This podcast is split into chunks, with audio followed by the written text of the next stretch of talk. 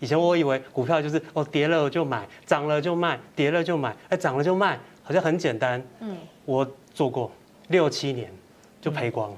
赔光？太难了，太难了。这个数字有预估过吗？哎，做短线太难，就是说长小赚一点就卖掉。嗯，但是套牢的嘞就不管它。嗯，就是算鸵鸟心态。所以长期下来哈，呃，通常都是追高杀低比较多。嗯，对。后来就大概我大概持续，我一九九七年那时候退伍啊，然后开始玩短线。嗯，啊，小赚大赔，我玩了六七年，怎么财富都没有累积啊？我觉得很奇怪。然后一次这个大跌崩盘，我就输光了。嗯，后来我就决决定说，这个股票哈不能碰，嗯啊，我就我就退休退休，不是退休是退退出股市，嗯，后来不小心看到股神哦，姿麟知道股神是谁吗？华伦巴菲特吗？对，华伦巴菲特，华伦老师在游来，结果我就学他，嗯，他就告诉我说，你就买个股票，就是当公司的老板，嗯，哇，那这个公司这么多员工啊，在帮你工作，帮你赚钱，嗯，就这么简单，只要懂了这么简单的道理。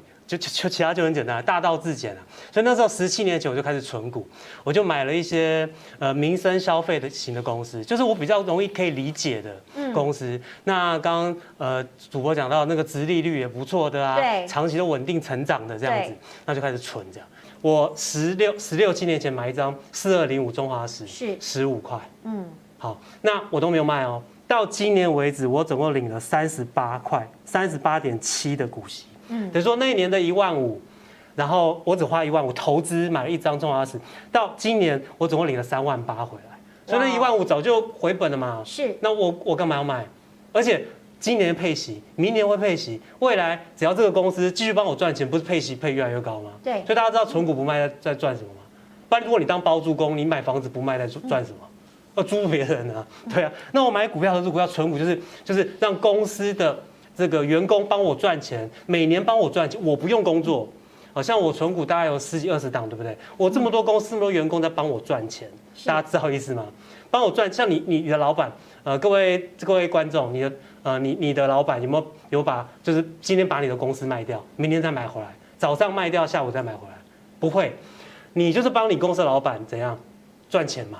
一样的意思，我买这个股票，那就是这个公司的员工在帮我赚钱，嗯，哎，赚一辈子。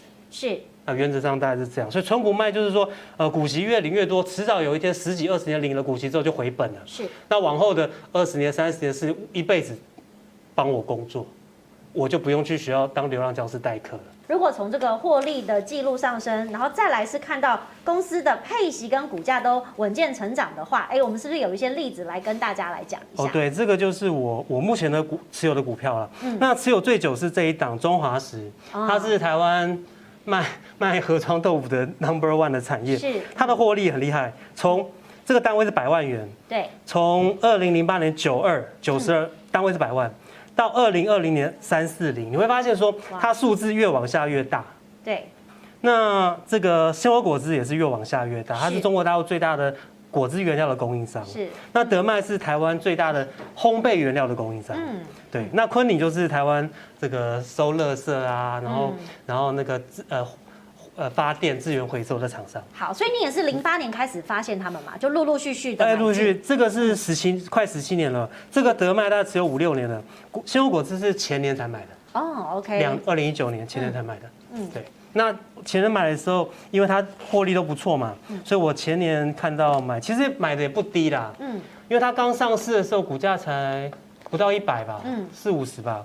所以老师，你也是把这些个股当做存股的概念，它配息都越来越高。对，所以你就一直放着，也没有去动它。不动有动，还要一直买。那动就是等于说，它在下跌的时候，您再加码买进。加码加，还是再补充一下那个殖利率的问题哈。嗯，殖利率可能会要求说要可能六趴八趴，是不是？对。那其实，嗯。刚讲过说，如果有个公司它今年六趴八趴，但是明年后年它会一直衰退，那那就那就不可以。嗯，好，一定要一直成长才可以。那比如说像像，因为常有读者问我说，哎，有没有五趴八趴的股票？我说哦，你现在买哦，过了几年之后就五趴八趴。比如说这个中还是中华石为例子好了，我当年二零一五年的时候配买十五块，然后配息零点五。那刚刚讲过殖利率的算法嘛。就零点五除以十五，这样几趴？这样才三趴，对不对？对。好，就是我十六七年前买十五块，当年配零点五，就殖利率才三趴，是不是很少？嗯，那是不是说不符合六趴的这个这个规定呢？其实不是哦，中华石去年配三块，嗯，所以我当初买十五块，三除以十五多少？二十趴呢？嗯，那明后年他这家公司会越配越多哎，有一年是有可能配十五块，那不就一百趴了？所以你要不要太在乎说你当年度买的只有三趴四趴？只要公司会成长，你当初买的价钱，未来就有可能变八趴、十趴、二十趴、三十趴。反之，如果你为了今年六趴、八趴、十趴很高，只要股价一直跌，获利一直衰退，就变成你今年买十趴，明年是两趴，后来变没有趴，有可能公司亏损，就配不出股息。是，尤其是在这个年化报酬率哈，这个台积电大概是十四点五趴。好，那黄老师手上目前也有看到，哎，元大五十是七点二趴，那元大高股息是百分之五点一。好，这个我说明一下，这个统计是说，过去十七年每一年年初一月一号，假设买十万块，所以呢，过了十七年就总共投入一百七十万，大家都一样。假设你每年十万块买台积电，每年十万块买零零五零或零零五六，总共领股息多少呢？你不要大家不要被零零五零高股息这三个字骗了，其实它不会高股息。现在卖基金都写高股息，其实是这样嘛，对不对？我们看一下，我们看这十七年来，这个零零五六领了多少股息啊？我这个反的不太好看，七十四万，对对，七十四万是。那零零五零呢？七十一万，嗯，台积电多少？一百零一万，一百零一万，对不对？好，同样的，我们来看一下，嗯，这是我的股票。不是，老师，你的基期都很低耶，你这样子比较。中华石 一样，你假设啊，你过去十七年哦，嗯，每一年买，这其实比例就不不管是一万或十万，比例是一样的啊，意思一样哈。好，那假设你是，我们现在用十万这个。这个做基准好了，那你过去十年买中华石一百六十六万的股息，大统一是两百六十万，普丰是两百六十七万，是比零零五六多很多很多很多很多，哇，所以是食品股比较好。对，投资报酬率是八九百，这是好夸张哦。对，都十四趴、十三趴、十五趴，那台积电十四趴，那零零五零只有七趴，元大过去五年只有这个五趴左右。对，嗯，对对，所以数字来看的确是有分。因为零零五六里面很多景气循环股。会波动的。